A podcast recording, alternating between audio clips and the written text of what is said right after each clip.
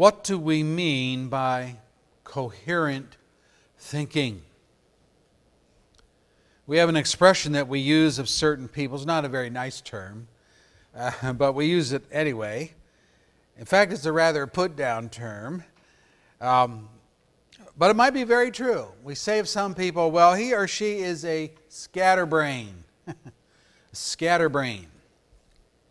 Scatterbrain describes a person who just doesn't seem to be able to put two thoughts together in a cohesive, organized way so as to make sense to the average listener. This type of person may run thoughts together. Tomorrow I will be out shopping most of the day. The car needs an oil change. What does that mean? Well, let me give you some possibilities. I'm going shopping, and while I'm out and about, I will get an oil change in the car. Or, I'm going shopping tomorrow, and it would be good if you got the oil change on the car today. Or, I'm going shopping tomorrow, so you will not be able to get the oil change done on the car because I will have the car all day. Or, I'm going to go shopping tomorrow, and when I'm out and about, I will buy some oil for the car so that when I get home, you can get the oil change done. Now, you see, if you're the listener and you just had that little bit of information, you might be in a fog as to what is being said because not enough of the dots have been connected to give a true picture of the meaning. Sometimes scatterbrains are pretty good at saying what they mean, but then they forget what they said they were going to do, and they can't seem to keep track of their own agenda. I'm going shopping all day tomorrow, and while I'm out and about, I will buy some oil so that you can do the oil change on the car when I get home. But when they come home from shopping, they have no oil because they forgot to buy it and they say, Why would I buy the oil? You're the one that always does the oil change.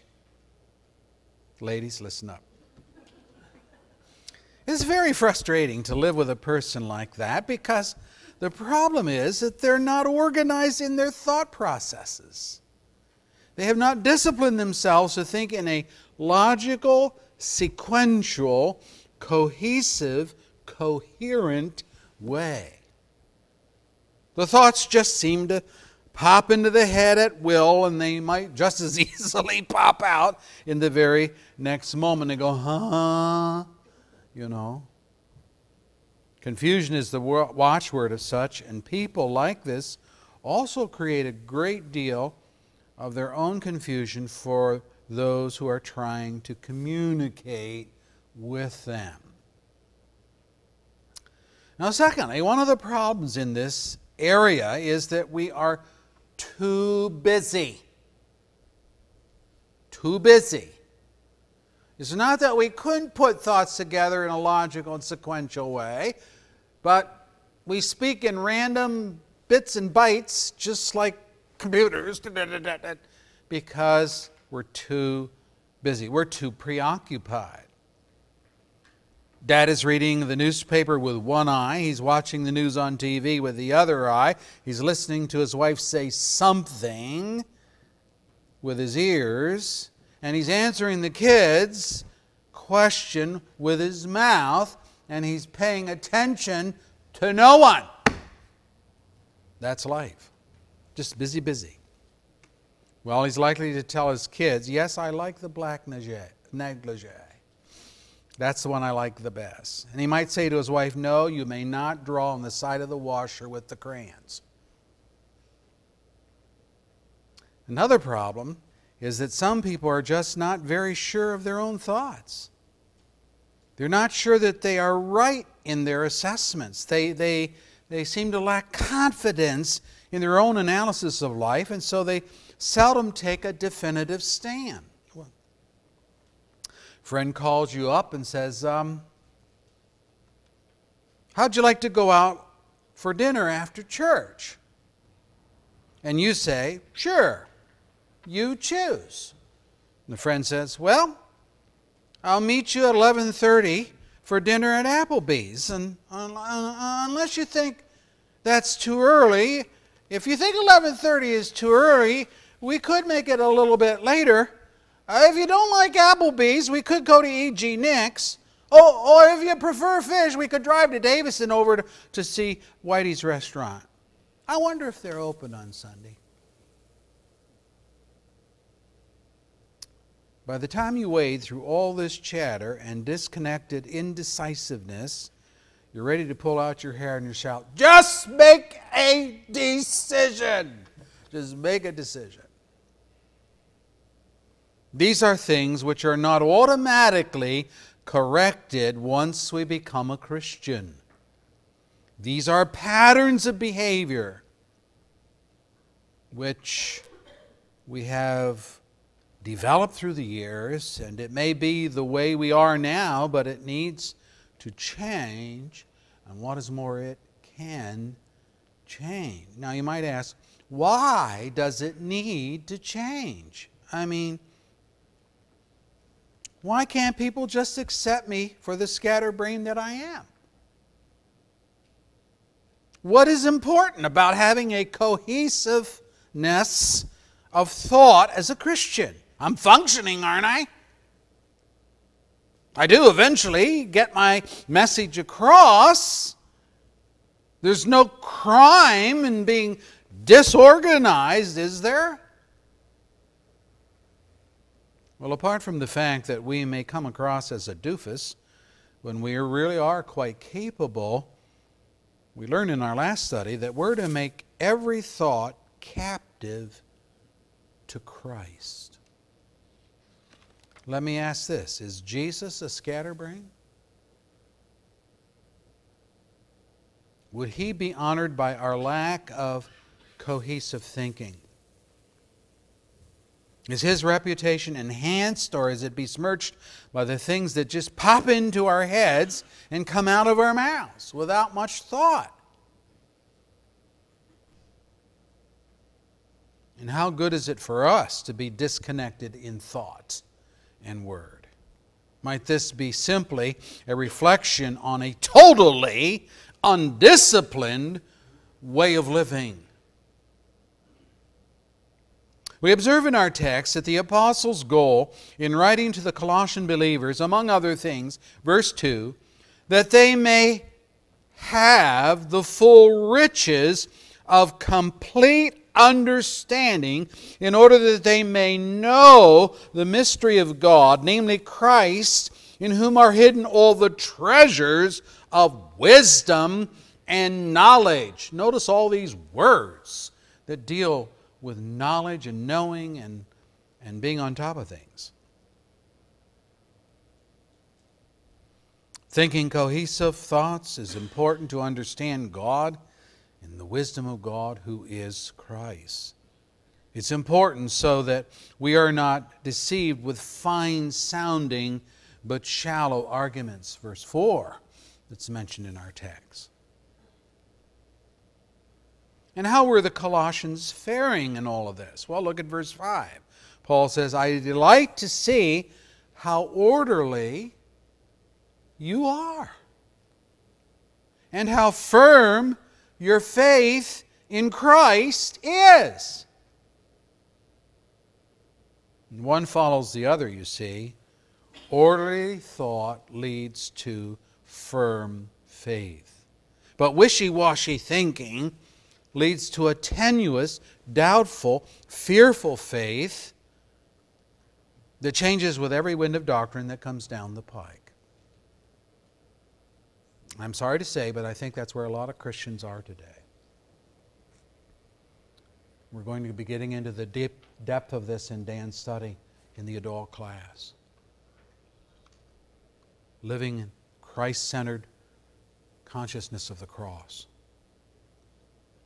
Now, in the twin epistle to Colossians, in Ephesians 4 and verse 12 and following, it explains that one reason Christ gives ministers to his church is, let me read it for you, so that the body of Christ may be built up until we all reach unity in the faith and in the knowledge of the Son of God and become mature, attaining to the whole measure of the fullness of Christ. Now, I've accentuated all those words because don't you see what Paul is doing? He's piling them up. Unity, maturity, fullness. They're almost synonymous but just from a little different angle. And he's saying that's why he gives ministers to his church. All right, then that brings us to the question what is the measure of maturity in Christ? How do we know that we're mature in Christ? How do we know that we have grown up sufficiently so that we are united in faith and we have experienced fullness in Christ? Well, Paul writes in Ephesians 4, verse 14 and following, we will no longer be infants. Well, that's one thing. Tossed back and forth by the waves, blown here and there by every wind of teaching, and by the cunning and craftiness of men in their deceitful scheming. There's, there's one way, that's a good way, that you know that you're growing up and maturing in the faith. The mark of maturity, can I say it this way, is stability. Stability in knowledge and assurance of faith. We stop believing everything we are told. Just because the person speaking knows how to use God words like, well, I believe in Jesus. Well, I love God. Or because he or she quotes Bible verses in stating their case. You know that the devil knows how to quote Bible verses. You can read it in Matthew chapter 4. Part of the cunning and craftiness employed by deceitful schemers is to use Christian lingo to promote devilish concepts.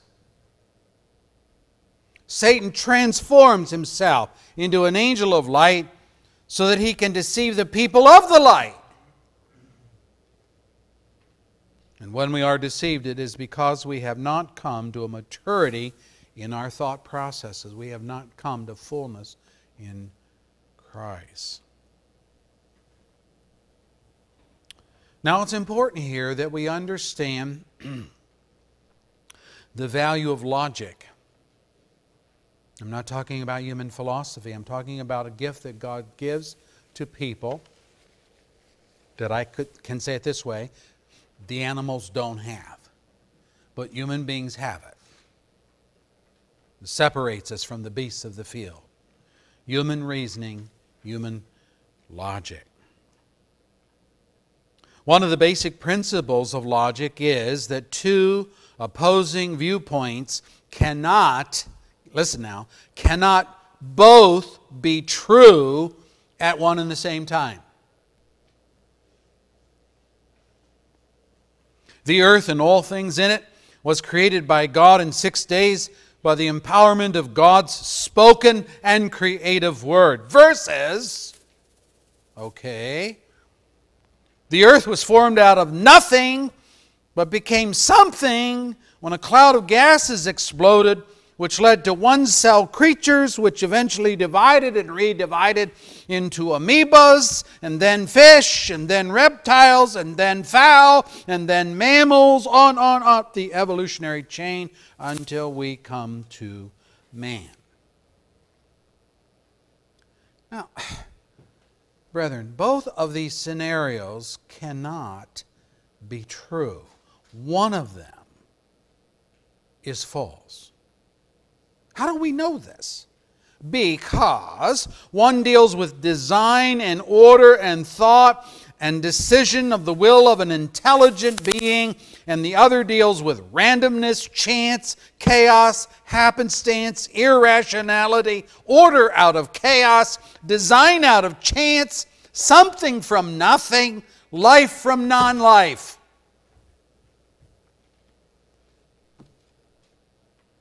Now, if we begin to falter here, and there have been Christians that have done this on this issue, I might add. If we begin to falter here, well, they're just theories, aren't they? Then we are in danger of being taken captive, verse 8 of our text, through hollow and deceptive philosophies which depend on human tradition and basic principles of this world rather than on Christ. In creation versus evolution, we depend on the God who was there rather than on the man who was not there to tell us about origins. Both systems rely on faith. But evolution relies on faith in man and his traditions. Man's science can substantiate evolution, so it is thought. Science being the investigation of what is, followed by verification, proves that is wrong thinking. And what science is actually doing in our day is proving creation. But the diehards won't let the godless theory die. Well, if there is a creator, here's the point man is suddenly responsible as his creature and must give an account to him. But what higher life form gives an account to an amoeba or a fish? Men prefer the evolutionary theory of origins because the top of the food chain and the top of accountability ends with man. Man is the measure of all things in that system, not God. This is very comforting. Man calls his own shots, but he is also self deceived. It's to bury one's head in the sand concerning a very well designed world with intricate, complex infrastructures, not the least of which is the human body. The psalmist says, I am fearfully, wonderfully made wonderfully in the old sense of how they use wonderful, full of wonder. I am fearfully and full of wonder made. Your works are full of wonder. I know that very well. Psalm 139, verse 14. Now, notice this is not it is not a scientific explanation of the human body but a very accurate one nonetheless. Because the Bible couches its explanations of life in historical or poetic or simple descriptive language does not detract from the truth that God conveys in such language. God is not interested in explaining the science of things, but rather in explaining life to the average citizen so that we can function in the world that He created as creatures rightly related to Him as Creator. If, as was true of me, that I had to have an emergency appendectomy, it may have been fascinating to know how my surgeon would cut open my abdomen, locate the appendix, extract it, but when that appendix burst before the surgery was completed, it was far more important to me to know the Lord heals all your diseases. Psalm 103, verse 3 As I laid in that hospital bed for three weeks with an abdomen filled with life threatening, deadly poison from the bowel. Successful surgery, yet a deathly sick patient needs to know of the healing power of Almighty God. This is the Bible's approach to all of life.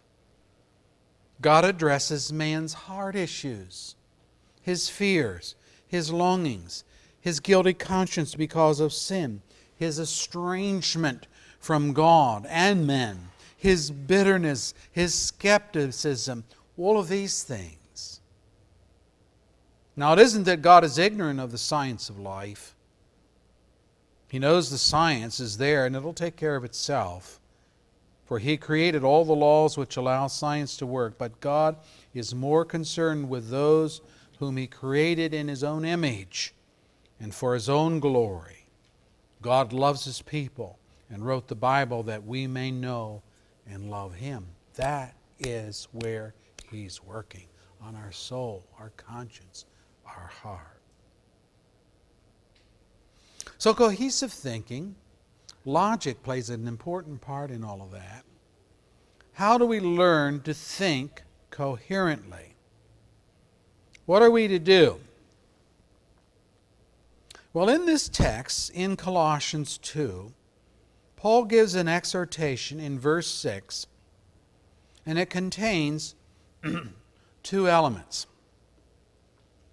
So then, he says, just as you receive Christ Jesus as Lord, continue to live in him, rooted and built up in him, strengthened in the faith as you were taught, and overflowing with thankfulness.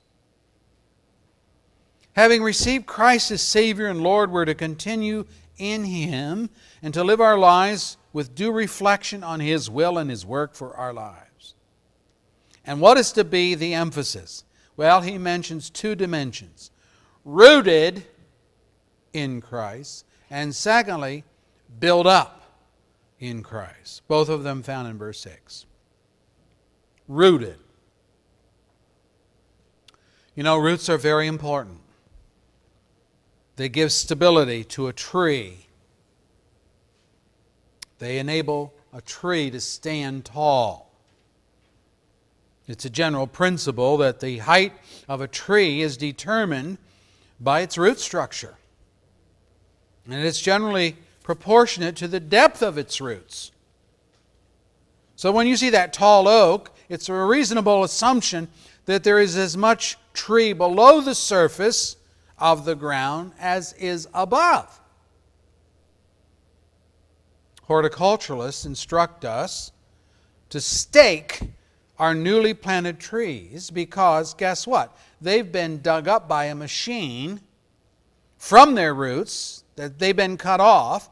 Therefore, they're susceptible to high winds and soil erosion and flood and the like.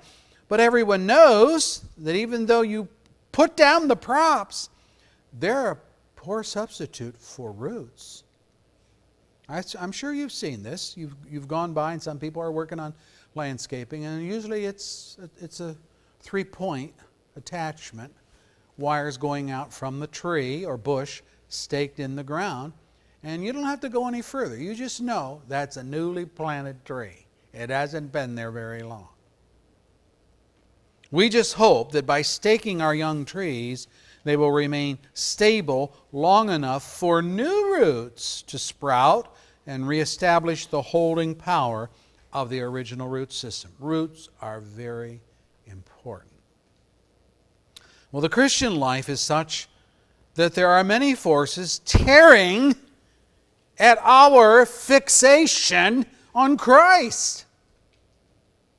The media, entertainment, materialism, hollow and deceptive philosophies, which Paul mentions in verse 8 of our text. These all pull at us to let go of our root.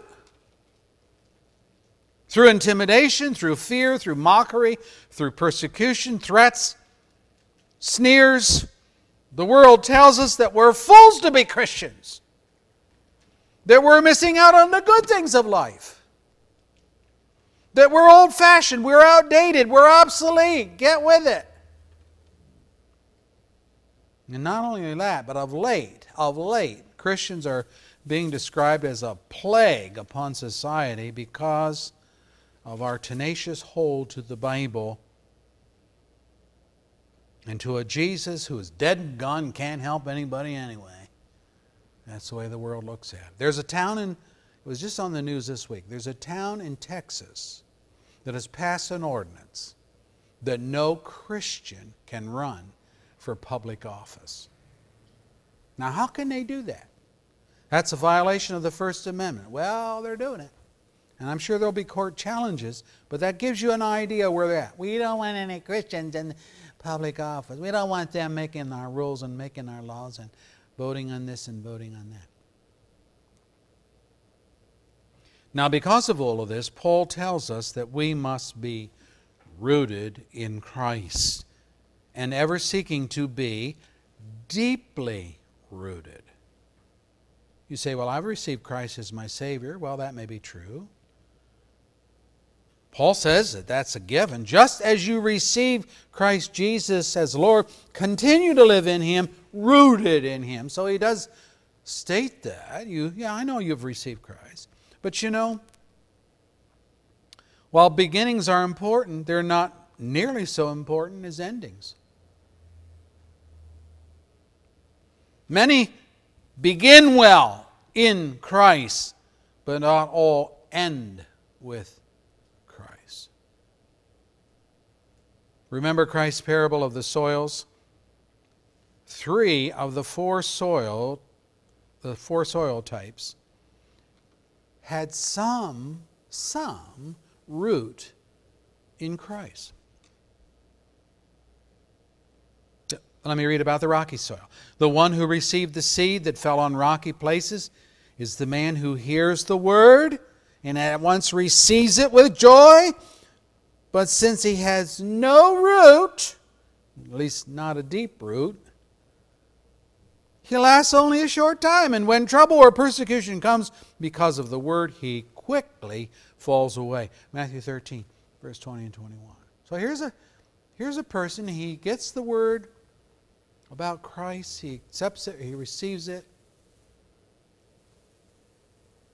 Happy, happy. He's in. He's out of here. But what about the thorny soil? The one who received the seed that fell among the thorns is the man who hears the word, but the worries of this life and the deceitfulness of wealth choke it, making it unfruitful. Matthew 13, verse 22. So again, some reception of the word, some belief in Christ, but boy, when, when things get tough and cares come and worries come, somehow Christ isn't the answer anymore. I got to do this on my own. I got to get with it. Now compare that with the good soil. The one who received the seed that fell on good soil is the man who hears the word. Now get it and understands it. Hears the word and understands it. He produces a crop yielding 160 or 30 times what was sown. Matthew 13, verse 23. We learn from all of this that it is not sufficient to just have some root in Christ, to be shallow rooted is as insecure as no root. Maybe you have witnessed this, I have.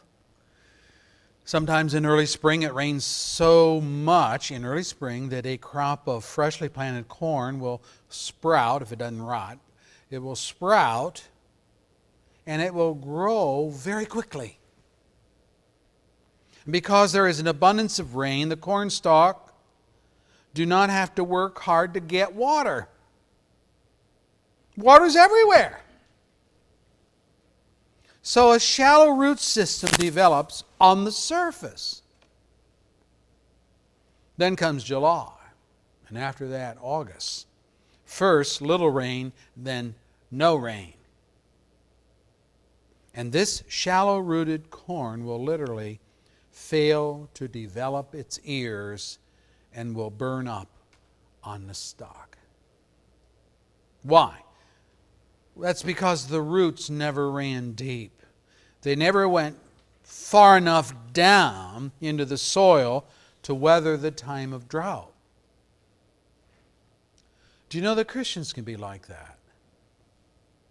While things are well with us, we drink of Jesus. We're happy to know Him. We satiate our thirst with the plentiful milk of the Word. But the day comes when the hot blasts of trouble blow against us, and without a deep root, many shrivel up and die. Others are choked by the world and its attractions. And in both cases, there's no fruitful yield like the good soil. And Jesus has taught us by their fruits. It's by their fruits you shall know them, the false from the true. Not by what they say, not by their professions, but by their lives. I have to say that corn stalks standing on a shallow root system is still corn. I mean, it has the wide blade of corn, it has the center stalk like corn, it may even begin to develop the ear and the husk around like corn, but without the kernels of corn, without the fully developed ears, without the corn grain, the fruit, what's it good for? Fodder. That's what it's good for, which men gather into sheaves and burn. To obtain coherent thinking as a Christian, we have to run roots deep into Christ. It was only the good soil of whom Jesus said, He hears the word and he understands it. If you do not have a good understanding of the Word of God, you are yet shallow rooted and may be unattached completely from Christ. And this could explain why you're a scatterbrain when it comes to understanding and applying the gospel. Got to be serious about our attachment to Christ. So, the first part of the exhortation that Paul gives here is this you need a deep root system, you need to be rooted deeply into Christ. The second part of the positive exhortation is not only deeply rooted in Christ, but built up, I'm reading scripture, built up in Him, strengthened in the faith as you were taught. Top growth, as we have noted, is proportionate to bottom growth. No deep root in Christ, no great fruitfulness for Christ. There's more there's to be more than growth which no one can verify. Roots. And while roots are important, while they are essential, essential, they are not why people grow crops. No farmer ever planted an orchard full of apple trees or pear trees or peach trees and what so he could say, you know, underneath all of those trees, I know there is an intricate and strong root system. No horticulturalist ever says that. No, he plants fruit trees expecting a mature top growth, and that maturity is measured by when begins to produce fruit. One of the reasons the dwarf uh, fruit trees were developed by the horticulturalists was that they begin producing fruit in three to five years as opposed to a standard tree, which takes five to ten years. So they wanted fruit faster. They came up with dwarf trees. Here's a serious question How long have you been planted in Christ? Where's your fruit for Him? What's the nature of your fruit? Is it shriveled up, wormy, scabbed over, diseased, blighted, sour tasting? Verse 6, Paul says, faith is to be strengthened. Is to be strengthened. That's just another way of saying that faith is to grow. You know, there's all kinds of faith. There's initial faith, tenuous faith, hesitant faith, baby like faith, confident faith, mature faith, and of course, no faith. Which of these describes you? How does a believer become strong in faith? It's by being convinced that you are not shortchanged in life as a believer in Christ as the Lord of your life. Verse 6. How so? Verse 9 and following. In Christ, all the fullness of deity lives in bodily form, and you have been given fullness in Christ, who is the head over every power and authority. I could say it this way when you have Christ, you have the supreme majesty of the universe. There's none greater or wiser or more gifted or more able to help or more to be feared. Every other authority exists and functions only at His will.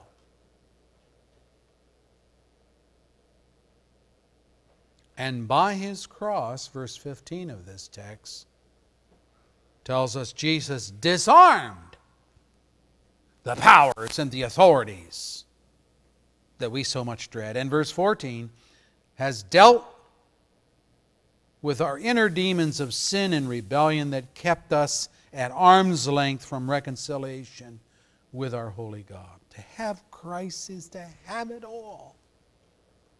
All wisdom, all hope, all assurance of being on the right track, all peace in a world of turmoil, all confidence. No wonder Paul says that as we mature in Jesus, we will be overflowing, verse 7, with thankfulness. Thankfulness. Because you got something your neighbors do not have.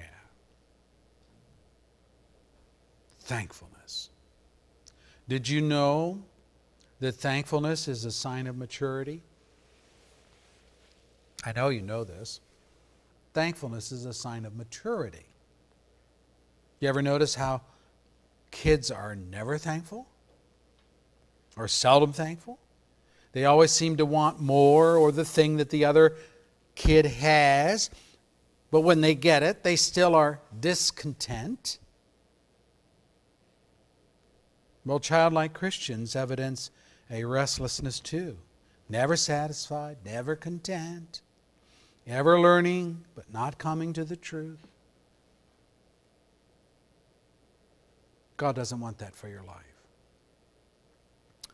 Cohesive thinking is rooted in Christ and it is strengthened in Christ. He is our wisdom. And any wisdom which cannot be traced to Him is of this world which is passing away. So you want peace of heart and peace of mind. Need to be rooted in Christ, and then as a result of being rooted in Christ, you need to grow up in Christ and keep maturing in Christ.